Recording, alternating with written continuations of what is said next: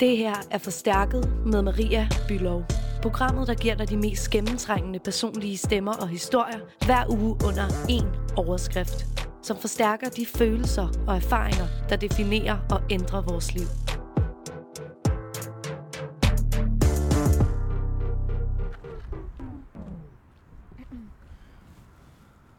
Jeg sad på en bænk ved på Christianshavn eller ved Christianshavnsø.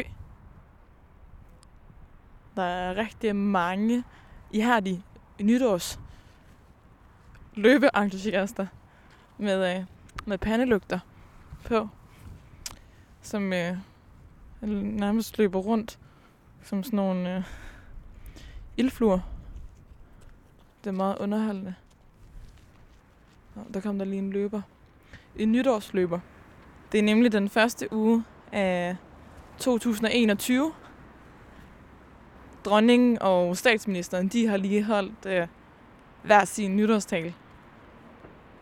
Det handler rigtig meget om corona, og rigtig lidt, eller faktisk overhovedet ikke, om Danmarks største bevægelse i 2020, nemlig MeToo, som startede med Sofie Linde i mediebranchen ved Zulu Comedy Awards i august, og som blev ført videre af musiker og sangskriver Annika Aakjær i musikbranchen, nemlig med et debatindlæg i Gaffa et par uger senere, og i november der holdt hun så den her tale ved Danish Music Awards, som jeg skal hjem og tale med hende om nu.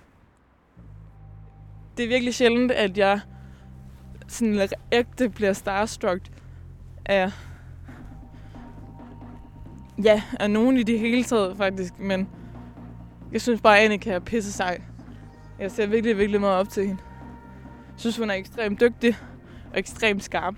Og så er hun nordjyde ligesom mig selv, hvilket måske får mit hjerte til at bløde en lille smule ekstra for hende. Annika bor ikke så langt fra, hvor jeg er lige nu, så nu vil jeg gå hjem til hendes lejlighed, hvor vi skal mødes og snakke.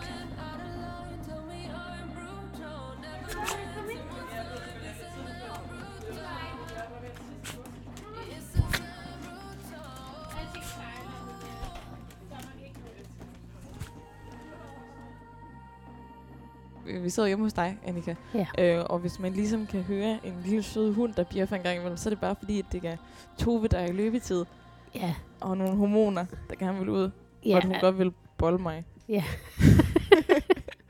Du lugter rimelig meget af en fræk handhund. Ej, jeg har ellers lige fået den nye... Ej, no. Er det CK1, du har på? Nej, den hedder Libra. Tove, hun er jo... Hun har været i radioen masser af gange, men hun, eller i podcasts, men hun er lige, og som regel laver hun lidt lyd, men hun er nok lidt ekstra på i dag, fordi hun er i løbetid. Hun er i løbetid. Hun er simpelthen lidt en pestilens lige nu, selvom hun er sød. Tove? Det kan godt være, hun lige skal... Jeg finder lige nogle godbidder til hende. Ja, selvfølgelig. Gør det. Ligesom en barn, der får, et barn, der får en rangel. Gør det endelig. Eller en iPad. Det har en iPad. Ingen stress. Edge of my seat tonight. Ooh, ooh, ooh, yeah. Feel like a shooting star across the sky. Ooh, ooh, ooh, yeah. I know I've got the power to make you feel alright. I wanna fall in love, it's gonna be tonight. 'Cause I wanna be dancing.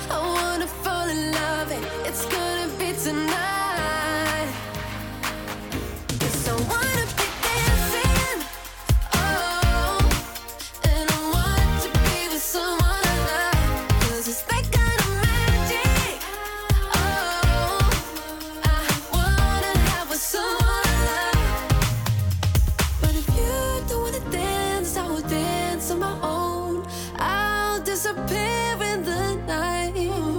Awake until late, but for now when the city's alive, I wanna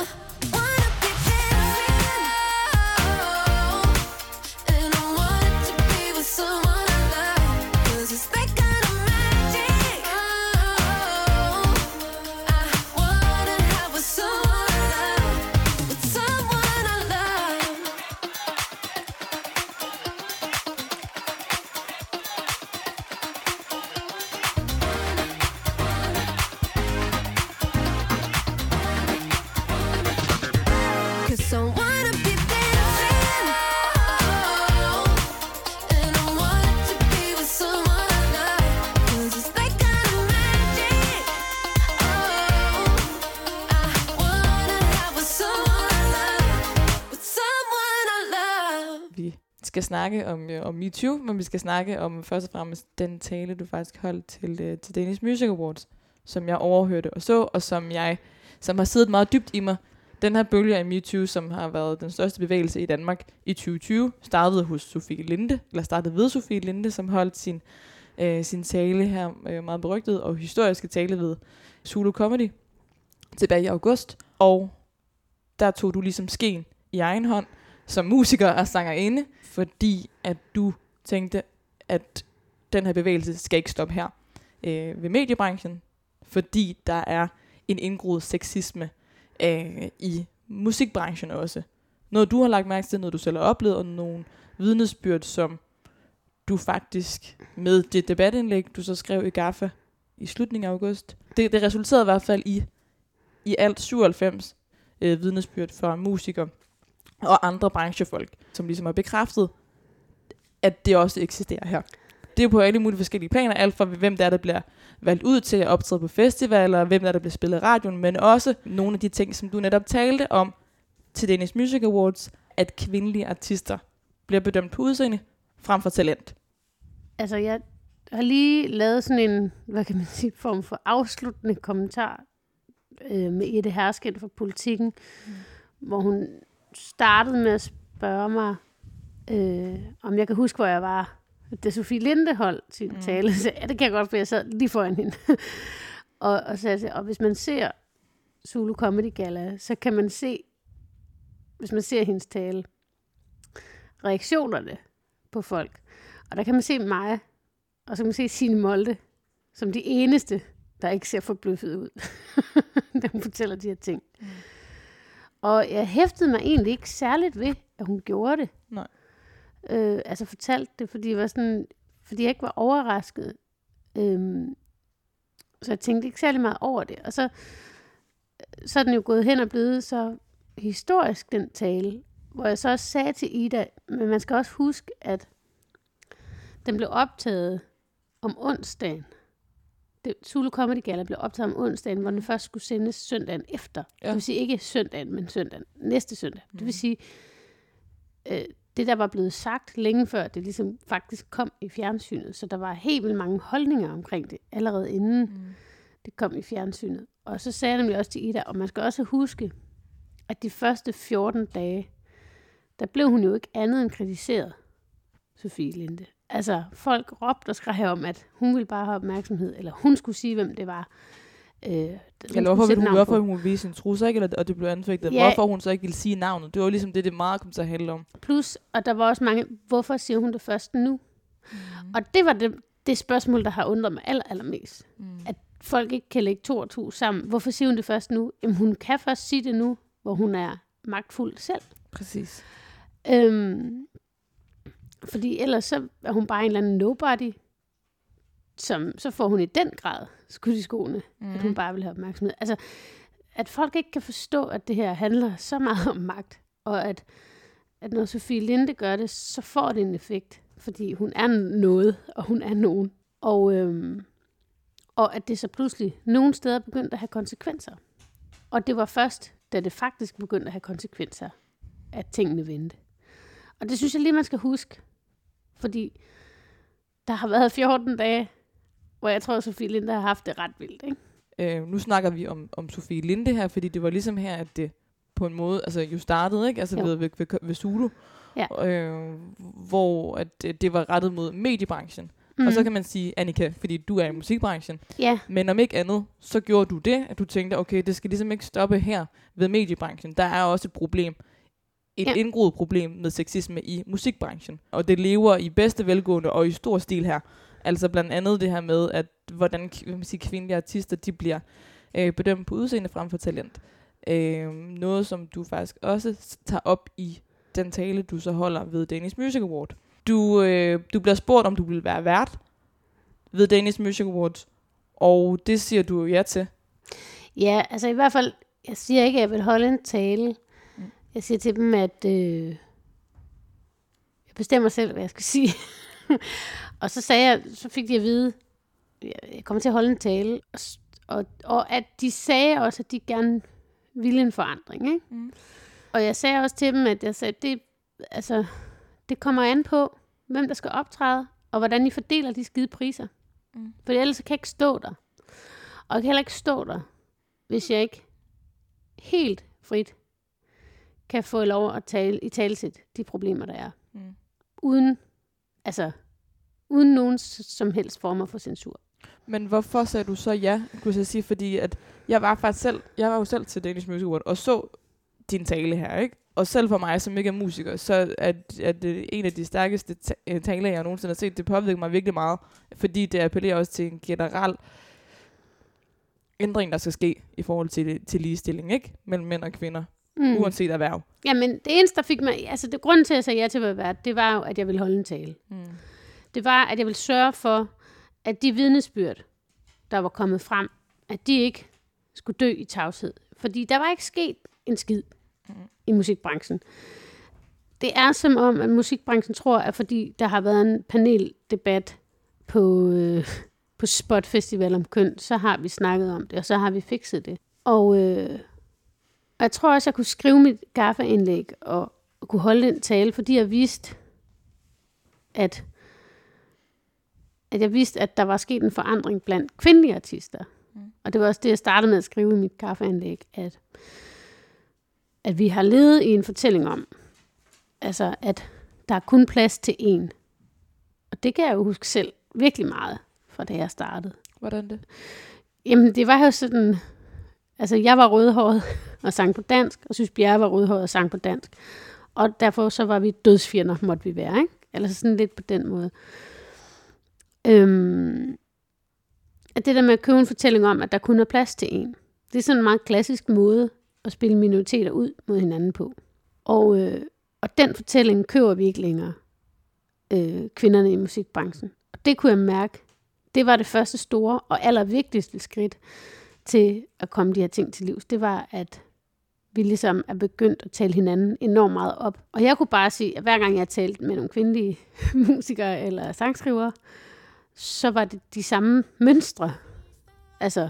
som vi gik hver især alene med. Så jeg havde egentlig længe sagt, skulle vi ikke samle nogle vidnesbyrd, sådan at man kan se et mønster, og så kan de ikke afvise det.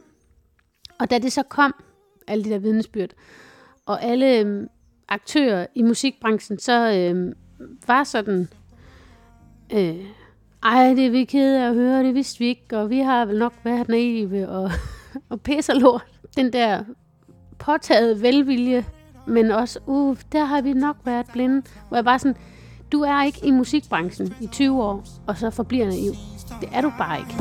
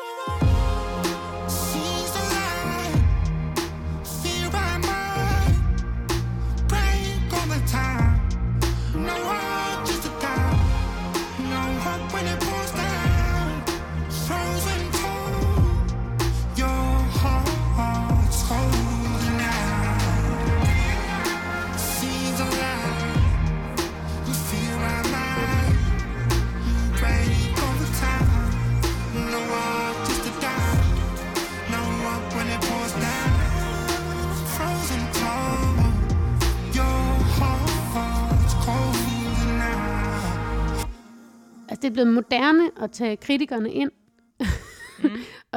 og lade dem komme til ord og virke som om man er modtagelig.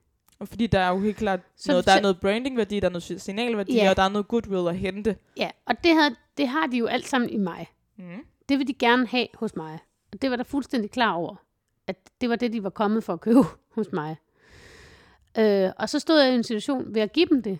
Og hvad vil jeg så tage fra dem? Eller hvad vil jeg så give dem oven i hatten af mit eget? Mm. Og der kan jeg da stadigvæk være helt vildt meget i tvivl, om det var det rigtige at gøre. Om de har fortjent, at jeg gad at være vært. Hvorfor? Det er jeg ikke sikker på, at de har. Men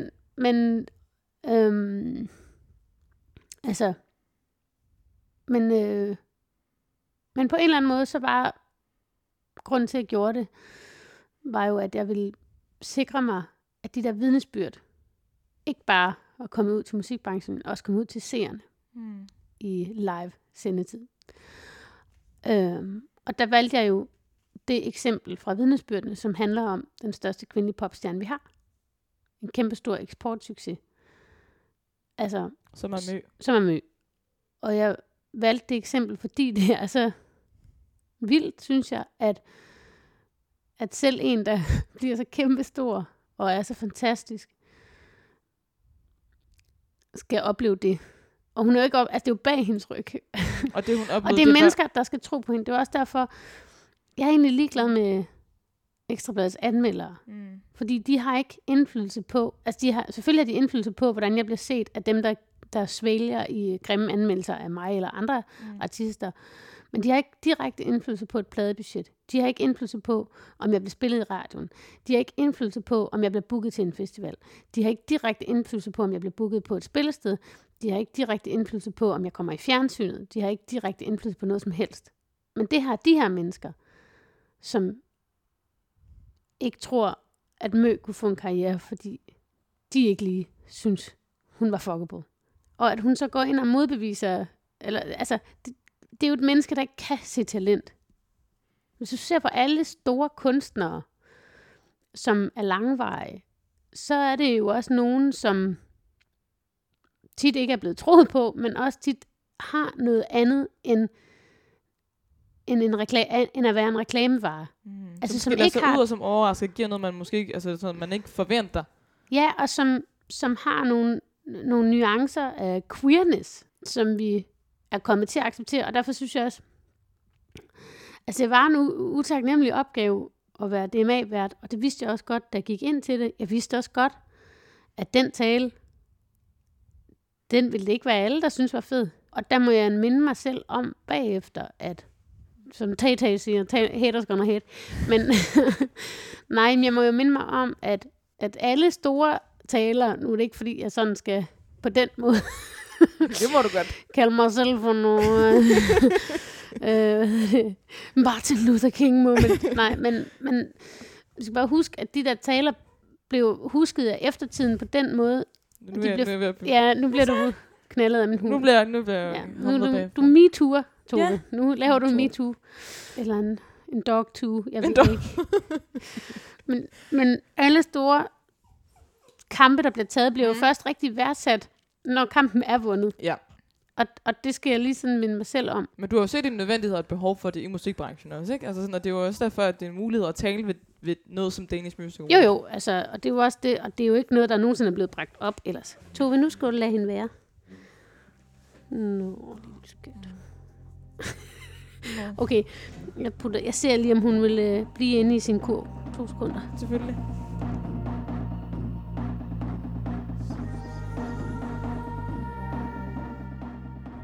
Du sagde selv det med, om det egentlig var det værd, og det har du ikke helt fundet ud af endnu, om det egentlig var, ikke? Altså sådan, at stille dig op der og snakke, men man kan sige, altså... Det man kan sige, det er, at det er meget vigtigt for mig, at den ikke handlede om mig som person. Og noget som helst. Eller mig som en, der var blevet udsat for noget. Mm. Altså, jeg har oplevet masser af ting, og dem har jeg delt med mange, som er i musikbranchen, men, og det er heller ikke, fordi jeg har noget imod at dele ud af dem, men jeg har bare rigtig tit oplevet, at ikke at blive troet på. Og derfor så var jeg ikke villig til at udsætte mig selv for det. Fordi du har prøvet før at sige... ting, eller gøre opmærksom på noget? Nej, men ikke sådan offentligt, men altså gå til rette vedkommende. Det der med, at jeg plejer at være sjov. Nå, altså, jeg synes også, at talen havde sjove elementer. Men har det ikke også en værdi, altså kunne bruge det, selvom der at det er jo dødsens alvor, ikke? Men altså at bruge humoren som greb. Jo, og det var også derfor, at det første del af talen handler jo om, at jeg selv er i tvivl om, hvorfor jeg er blevet spurgt, om jeg ville være vært. Og anden del af talen... Ja, fordi de ikke havde råd til en mand. Ja, og fordi de heller ikke måske tager en mand, hvis nu han har en MeToo-sag lige om hjørnet. Klart. Så det er sådan en win-win for mig. Det er først der, at jeg bliver rigtig kvalificeret. Det er det, der er joken, og den uhyggelige sandhed måske. Det var en måde at sætte det op på som en joke, at det her skal processes pisse billigt. Så jeg har ikke råd til nogle af de mænd, de plejer gerne vil have. Plus så håber man på, at jeg ikke har raget på nogen. Og så er det, jeg kører ned. Og så kører jeg egentlig ned i, at altså, hvis ikke de kan se talent, hvad er de så i musikbranchen for? Hvad ved de så? Og så kører jeg så videre på, at der sidder en hel masse særlige mænd, som er helt vildt bange for, hvad MeToo kommer til at have af konsekvenser. Også for dem, som føler sig mistænkeliggjort alene på grund af deres køn. Føler sig fravalgt alene på grund af deres køn. Og så er det, jeg siger, velkommen til. Det er sådan her, vi lever. Velkommen til klubben. Præcis. Jeg ved godt, hvordan det føles. Og nu, og den følelse er ny for jer. Og vi skal nok guide jer igennem de følelser, det er. Og så prøver jeg så til sidst jo ligesom at sige, at det er jo os, der har ansvaret for at løfte de her ting. Det er os. Det er altid kunsten og kunstnerne, der har flyttet ting i den her branche. Det er jo ikke, eller i den her verden. Det er jo ikke aviserne, eller hvad der bliver diskuteret på universitetet, eller i Folketinget, der har den grundlæggende folkelige appel. Det er musikken, der kommer ud af radioen, det er det, der kommer ud af skærmen, der kan flytte noget. Mm. Og det skal vi huske os, der laver det her. At det er ikke kun et ansvar, det er også en mulighed. For at rykke noget hos dem, hos den brede befolkning. Ja, og så skulle jeg ligesom lægge op til Savage Rose, der skulle spille. Og derfor synes jeg, det var sådan fint, det der med, her er nogen, her kommer der et band, der i 53 år altid har ligesom været drevet af noget meget, meget større, end det kommercielle, end noget meget, meget større. Altså, har været drevet, og derfor har kunne overleve 53 år på deres idealer. Og det er det, vi gerne vil. Hvis man kigger tilbage på raceadskillelsen i USA, hvor at, så var det jo, at man må godt have sort kunstnere ind og spille, men de måtte ikke komme ind i altså, at det har altid været kunsten, der ligesom har flyttet de der grænser, tror jeg. På stort og småt. Og også kunstnere, der har repræsenteret noget queer, som er siddet ned igennem folks syn på, hvad man kunne, hvordan man kunne være mand, hvordan kunne man være kvinde. Føler du selv, at du bidrager med det? I hvert fald så oplever jeg, at jeg har et meget bredt publikum, og jeg tror, at der er noget i og insisterer på at være sjov. Alt det, jeg gør, som jeg bare gør, det tror jeg kan et eller andet, uden at jeg skal stå og sige noget som helst politisk. Alene det at blive ved, tror jeg.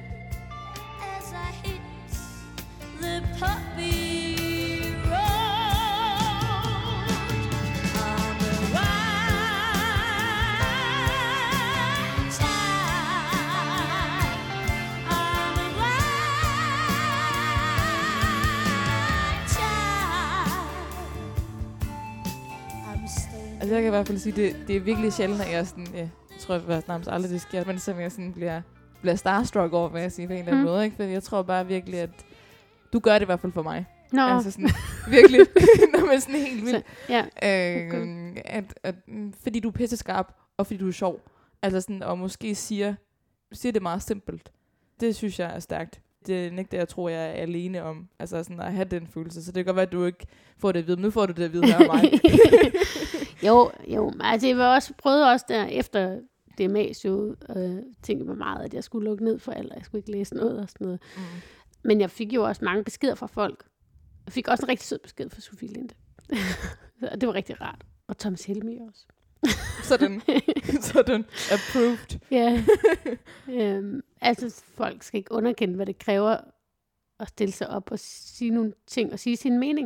Altså, det er ikke, fordi jeg står og siger noget, jeg synes er ubehageligt nødvendigvis. Men det kan være hårdt at sige noget, som man føler er upopulært, men som er ens sandhed. Mm. Men det giver mig altså også lyst til at spørge, nu skal jeg afbryde dig igen, men fordi altså sådan, du er jo ikke fuldtids aktivist, Annika. Du er musiker og sangskriver, og det er jo det, du lever af, og man siger, der er din kreative passion er. Ja. Som siger, så er det andet, det er ligesom en del, som der er kommet af sådan et indre behov og nødvendighed for sådan at sige, okay, fuck it, jeg kan ikke bare keep quiet. Men det er jo på bekostning af måske et ry og et omdømme, som bliver, når man hende den lille rødhårede hysteriske kvinde, som står og snakker. Altså sådan, hende gider vi måske ikke book, fordi hun, altså, hun gider ikke holde sin kæft. Alle, der er uenige, de kan jo lade være med at booke mig, kan man sige. Og der er det jo federe at holde kæft. Men der er jo så en magt i at måske have et publikum og have tidens forandrende vinde i ryggen. Altså, det er jo, altså, jeg har jo haft de her tanker i alle de år, jeg har været i musikbranchen. Mm. Jeg kunne holde den tale når som helst de sidste 12 år. Og det er der også en grund til, at jeg først siger de her ting, når jeg har en stor platform og har fået et gennembrud. At det er derfor, jeg kan gøre det. At det har en vægt. Det er fordi, at jeg har også prøvet medvinden. Det vil sige, at jeg siger det ikke på en bitter baggrund. Altså, så det kan jeg også afvise. Jeg siger det ikke, fordi jeg ikke har succes. Og det er meget, meget vigtigt at forstå, tror jeg. Men jeg kan huske for mange år siden, dengang der var noget, der var sådan de her irakker i kirken, det er mange år siden, hvor jeg kan huske, Simon Kvamm var et deadline eller et eller andet, hvor der var nogen, der havde sagt, om det er sådan en pisse gratis omgang, når musikere stiller sig frem og bakker op om en eller anden sag. Hvor Simon Kvamm sagde, nej, det er det bestemt ikke. Det er som om, de ikke forstår, at det går ud over en. Det kan i hvert fald gå ud over ens billetsal. Og der gik han nemlig ind. Det var noget med de irakiske flygtninge, som i alle undersøgelser i befolkningen, der var der 80% af danskerne, der syntes, de skulle bare køles hjem. Så når et kæmpestort brand som Nephew, eller som Simon Kvamm fra Nephew, gør det der, så risikerer de rigtig meget. Det skal folk ikke tage fejl af. Og det var også, jeg tit blev spurgt de senere år, sådan, hvor den politiske musik blev af, og altså, hvor jeg var sådan, du skal bare... Det er primært noget nu, jeg spørger om. Jeg har skrevet meget politisk musik, da jeg startede, så holdt jeg faktisk lidt op, og så har jeg skrevet mere popsange, og mere følsomme sange, og alle mulige ting, de senere år, og hvor dine holdninger blev af. Og jeg synes jo faktisk, de er der, de er bare ikke sådan, i sådan noget slagkraftigt noget, de er der. Prøv at lytte til Nick og Jays sang, jeg kan ikke huske, hvad den hedder, men der hvor han synger, i 2001 stemte jeg på Anders Fogh, men jeg ved bedre nu. Hvad er det for en?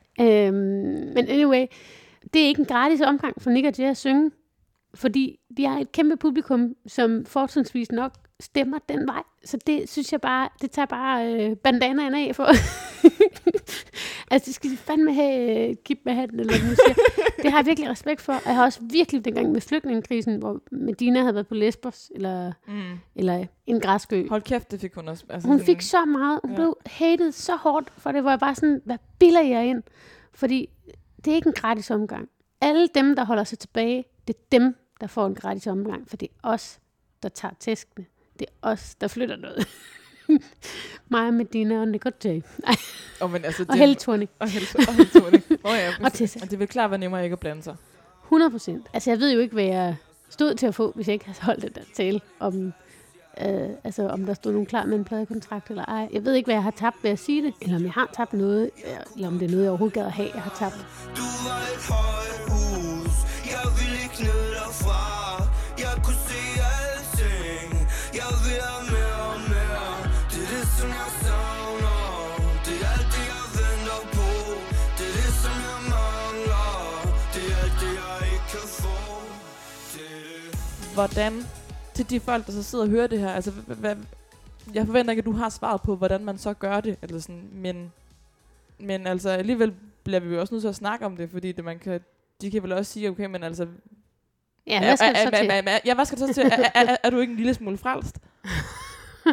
Altså i forhold til det med at sige, at jo, men jeg synes ikke, det handler om nødvendigvis, hvad det så skal til. Jeg synes, det handler om, at folk skal kunne gennemskue. jeg synes ikke altid, at man skal kigge mod USA, fordi der sker nogle ret vilde ting i identitetspolitikken, men jeg er meget interesseret i den debat. Hvis folk gider åbne sig op overfor, at vi alle sammen skal se på, hvor vi kommer fra, og hvad vi er farvet af, eller ikke farvet af, og sige, at der findes principielt set ikke en holdning, der er neutral, eller objektiv.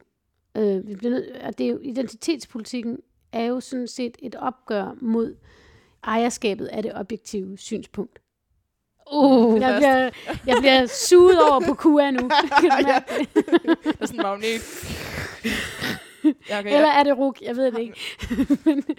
Men hvad skal der til for, det ligesom, at det kommer ind på chefgangene, som er altså hos pladeselskaberne og hos bookerne og så videre, altså den her identitetspolitik, fordi nu noget, vi har talt om tidligere, så det er jo et meget liberalt erhverv i musikbranchen, så der på den måde ikke er nogen økonomisk aktie nødvendigvis, tværtimod, altså i forhold til at ændre nogle af de her ting.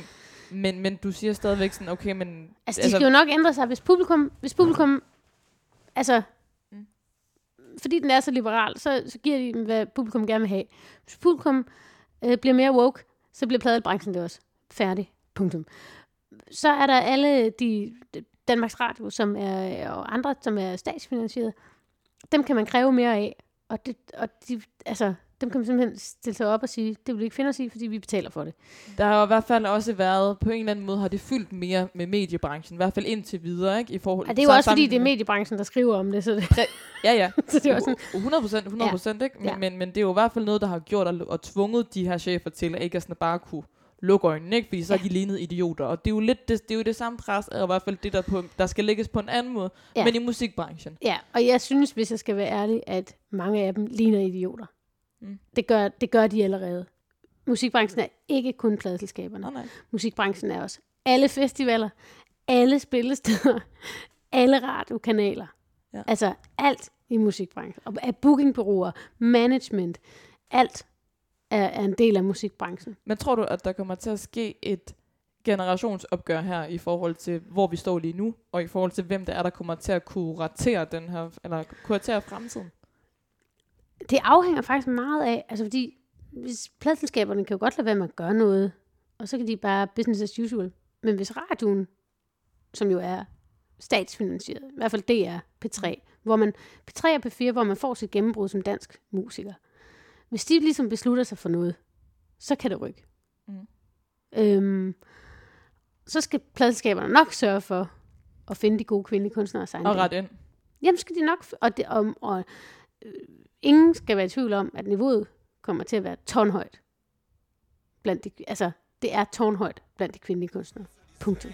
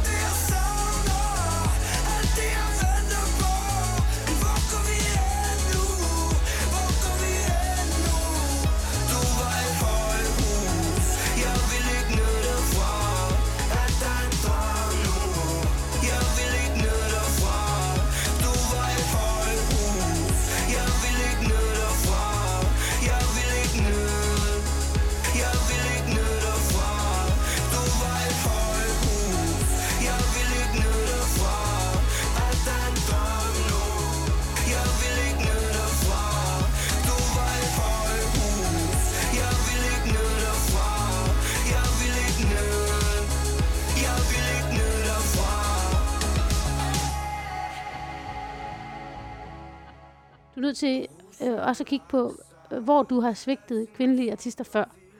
Og det er det, jeg kan se, at der ikke er så mange, der er villige til endnu. Og det er det, fordi det er en ubehagelig følelse, folk skal blive i, så de vil gerne have løsninger. Løsninger. Hvad er løsningen? Hvad er løsningen? Hvordan kommer vi videre? Hvordan kommer vi fremad? Lige nu skal vi ikke frem. Lige nu der skal vi være der, hvor det gør ondt lidt længere. Og det er meget ubehageligt. Altså, ja, der er nogen, der er nødt til at sige, jeg kan godt se, at det, jeg sagde til dig dengang, eller jeg kom til at sige, hun er sgu ikke lækker nok. Og så blev hun en kæmpe stjerne. Det er man nødt til at stå ved, man har sagt, og sige undskyld. Så kan man komme videre. Det kommer Lars fars jo ikke til at stå og sige. Altså, han kommer ikke til at stå og sige, at han ikke synes, Mø var lækker. Altså sådan, at det, ved ikke, det ved jeg ikke. Det ved jeg ikke. Hvis pressen er stor nok, så tror jeg det. Altså, eller så må de jo, så må de gå. De må gå med frem, eller de må gå til siden. Men er der ikke noget altså, som man sige, tip, man kunne give nogle af de her branchefolk, hvis man sidder derude og er lidt i tvivl egentlig, hvad man, hvordan man lige skal måske krybe til korset? Altså sådan, hvis man har nogle bekendelser. Er der sådan et tip til sådan her, kommer du ud med dine sønner? Pisk dig selv. Nej. Nej. Altså... Om der, man kan sige, der må være et eller andet, der holder tilbage, ikke? Altså. Ja, det er jo ligesom sådan nogen... Altså, det er jo sådan et game of chicken, på en eller anden måde, eller et eller andet korthus, de er bange for ramler. Eller nogen, der skal tage det første skridt. Og altså...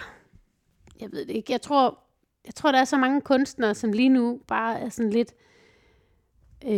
kører deres eget show, og er ligeglade med det. Så det er jo nogle af dem, de skal prøve at fange ind igen, som de har mistet ved at køre deres game. Fordi det er dem, der løber med ting nu, tror jeg. Sådan er det, når noget bliver old. Og pladebranchen er blevet old. Og så er det ikke... Så er de nødt til at gøre noget. Og det samme med radio i øvrigt.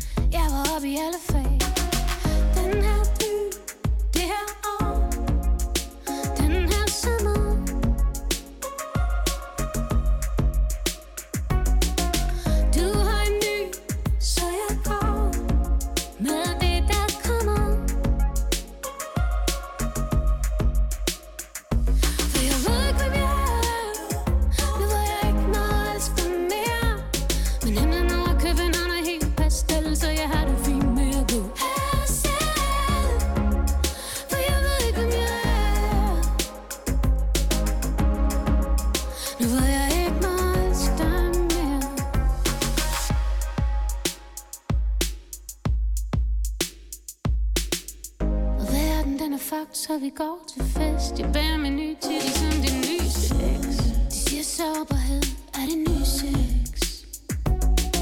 Jeg har en kynisk omgang med mine nederlag. Jo flere øl, jo bredere smag. Pick up patter, det er fredag.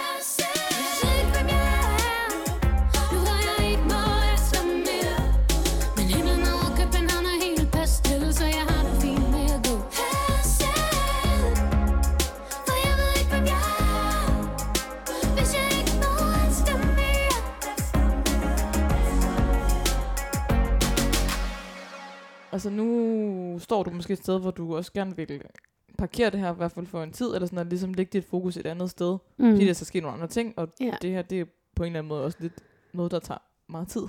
Ja. Altså sådan, når der kommer folk som mig, og alle mulige andre, som gerne vil snakke med dig. Sådan en... Det er faktisk det, man i teorien ved jeg. Jeg sidder sammen med sådan en virkelig fed kvinde, der hedder Tess Skadegård, som forsker i repræsentation og har skrevet Ph.D. om det. Og hun kalder det jo faktisk minoritetsbeskatning. At man skal tale om emnet, de her emner, om at være kvindelig musiker, frem for at tale om sin musik. Det er jo ikke, der er jo ikke nogen mænd, der skal snakke om at være mandlige musikere. Og hvilke udfordringer det her, eller kvindelige politikere, eller altså, det er jo, det kalder en følelsesmæssig, og også tidsmæssig beskatning. Altså, der er også en grund til, at jeg ikke har orket at tage det i mange år, og aldrig har stillet op. Jeg har næsten altid været sådan en, man ringede til, og jeg har aldrig sagt ja. Eller jeg har i hvert fald altid sådan tænkt, når jeg skulle gøre det, skulle det være meget på mine egne præmisser, og det blev det også. Og det er jeg glad for. Og nu prøver jeg ligesom at parkere det lidt, fordi man mister lidt sin blødhed ved at være i kamp, hvis man kan kalde det en kamp. Jeg kan miste lidt, og jeg skal bruge min blødhed til at skrive sange. Jeg kan sige, det kan måske være svært at sanse eller mærke de andre ting, som du også har brug for i den kreative proces, hvis du skal være i den her kampkrigsgudinden. Ja, og hvis jeg skal tro på, at det jeg har at sige, at når jeg skriver sange, skal jeg jo tænke, at den her sang vil alle kunne forstå, så skal den ikke være skrevet fra et presset sted nødvendigvis, eller et undertrykt sted. Jeg tror, det er svært at skabe stor og mangfoldig, bredtfavnende kunst fra et decideret undertrykt sted. Det er egentlig noget, jeg har brugt det sidste år på at tænke virkelig meget over. Faktisk på grund af min... nu bliver det fuld cirkel. På grund af min menstruationssang der. Ja, som du holdt... På Zulu Comedy Awards 19. Det var 19, ja. Ja. At det var jo også sådan en... Det blev også set som sådan et stort slag for et eller andet dengang. Og jeg har brudt tabuer og alle mulige ting, skrev folk. Og der blev også tilbudt 8.000 tv-programmer, om jeg ville lave ting om menstruation. Og jeg blev tilbudt alt ude på DR på nær nyhederne, følte jeg. Der tror jeg, at så har jeg egentlig ikke udtalt mig ret meget om den optræden bagefter, fordi den skal have lov at stå for sig selv. Den skal ikke egentlig sværtes til med, hvad vil jeg med det? Fordi der var egentlig ikke en politisk agenda med den. Og den er relatable, og den er pisse sjov for begge køn. Mm. Det er, at nej, det eneste jeg ville, det var, at jeg ville være den... altså, når man er sjov, så kan man gerne være den sjov til den aften. Det er det eneste, jeg ville. Jeg ville bare være sjov. Og det, der er sjov ved den optræden, tror jeg, blandt andet er, at, hvis jeg skal analysere det, at jeg taler ikke om menstruation, som om det er noget, der er flovt. Jeg taler heller ikke om det, som om det er tabu. Jeg taler heller ikke om det, som om, at halvdelen af, eller størstedelen af salen ikke forstår, hvad det er. Jeg taler om det, som om, this is what it is. Det er ligesom vejret. Jeg kan ikke helt lure det, men jeg tror, det har noget med det at gøre. Og derfor så blev jeg ligesom også klar over, at hvis jeg havde skabt det fra et politisk ståsted, hvis jeg ville sige, nu vil jeg gøre noget banebrydende om menstruation, så var det ikke blevet det. Og det har jeg virkelig lært noget af, faktisk, rent kunstnerisk. At jeg må ikke have en kamp, jeg skal lægge ned over andre. Jeg er nødt til at have jeg skal ikke, mine lyttere, jeg skal ikke kæmpe med dem, eller jeg skal ikke kæmpe med nogen. Jeg skal befri os alle. Det er det sted, jeg skal skrive fra. Og det er ret svært, og hvis man er i den offentlige debat, synes jeg. Og derfor så får jeg trængt til at trække mig fra det, fordi det går ud over kunsten. Det er jeg helt sikker på. Annika, hvad skal der ske i dit liv nu, hvis du ligesom skal bevæge dig lidt væk fra at være sådan kampkvinde? Ja, eller sådan, ja. Jeg rækker faklen videre til den, der har... Den, der griber den. Ja, den, der har friske løbeben med den. Jamen, altså jeg skal... Lige nu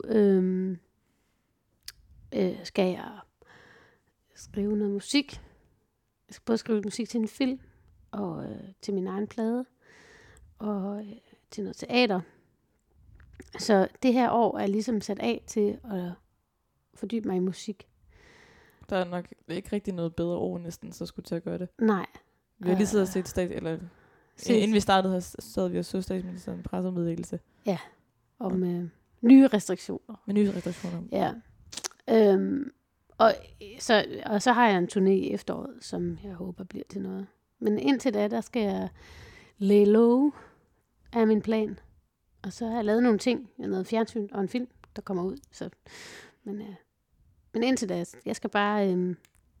jeg skal lure... Altså, jeg tror, jeg skal fjerne mig lidt. Synge helt ind i mig selv.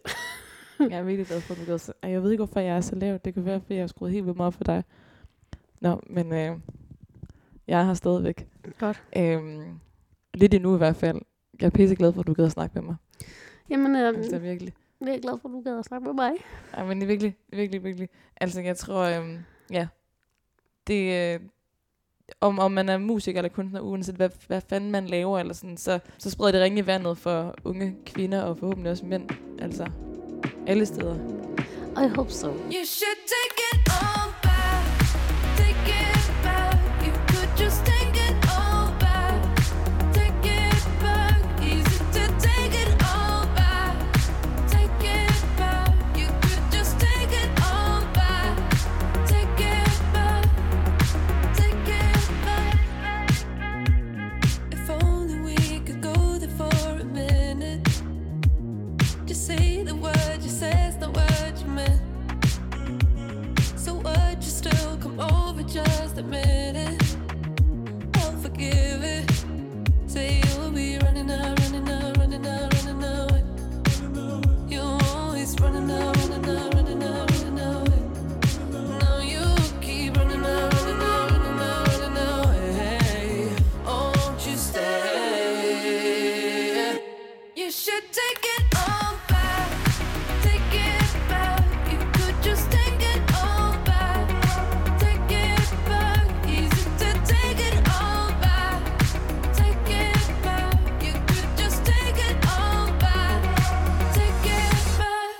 Just a minute of madness. Hold me close. It's just a minute of madness. Don't go put on your clothes. Give me high. Give me low. Give me high.